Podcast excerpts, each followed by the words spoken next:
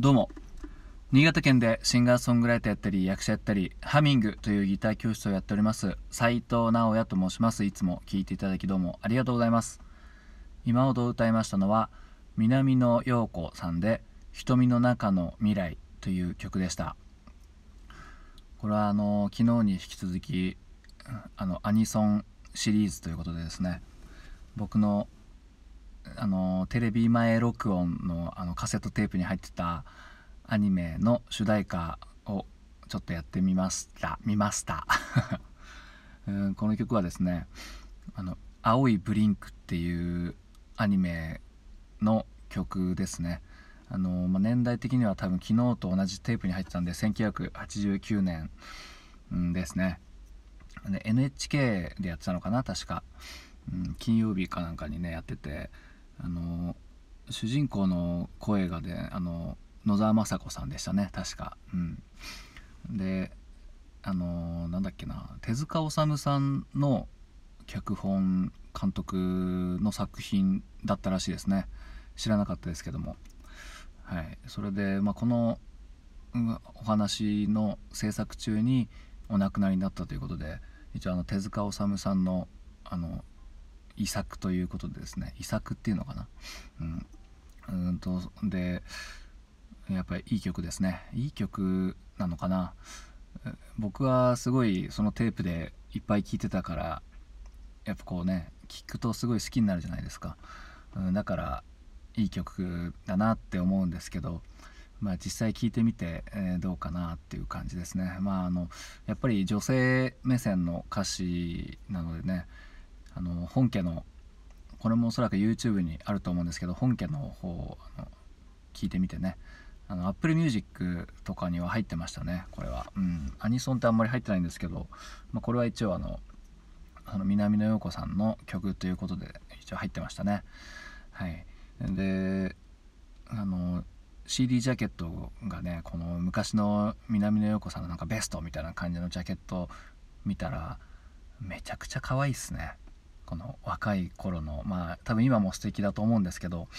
最近ちょっとお見かけしてないんであの分からなくて。いやこの昔のジャケットの南野陽子さんめちゃくちゃ可愛いっすね。はい、えー、もう素敵です。はい。でねあのねこうなんとか陽子さんだよなと思って検索してずっとね荻野目陽子さんで検索してしてたんですけど全然見つからなくて。まあそれもそのはずですよね、うん、であの作曲のクレジットとかあんのかなこれ。うん、このねアニメもまたね全然覚えてないんですよね。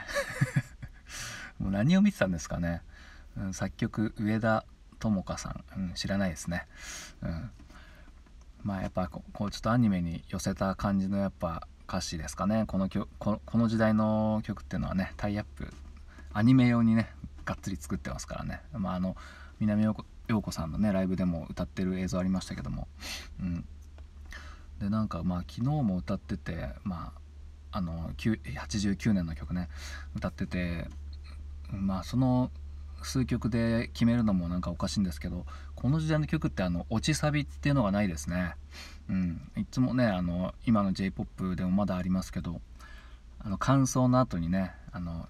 静かなサビっていうのがあのまあ王道っちゃ王道なんですけどこの時代はどうやらないかもしれないですね。落ちサビっていう文化がまだない。うんなんかその辺の時代の流れとかも感じながらこう弾き語ってるとすごい面白いですね、うん、コードは完全にもうポップスの王道みたいなサビですね、うん、僕の大好きな感じのコード進行で、うん、で B メロで転調してみたいなね感じなんで結構僕のルーツ的な うん、知らねえよって感じですけどね。ルーツ的な感じかもしれませんね。うん、このまあ、さっきも言ったこのアニメのことはあんまり覚えてないんですけどあのその青いまさしく青いブリンクっていうねブリンクっていうあのなユニコーンかな？ユニコーンみたいな、うん、その生き物と共にこうさらわれたお父さんを助けに旅をするというねお話で、まあ、いろんな国とか世界とかをねなんかこう面白い仲間たちと共に冒険していくっていう、まあ、王道のストーリーなんですけども結構ねラストが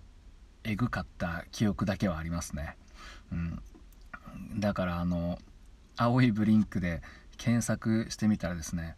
青いブリンクスペーストラウマって出てきましたね、うん、ちょっとね本当に、うん、まあねまあここでネタバレもなんかあれなのかなちょっとさすがにラストのラストのことなんでなんかこう言いづらいんですけどもねあこんな終わりって本当にあるんだみたいな感じでしたね。うん、なんかね子供心に、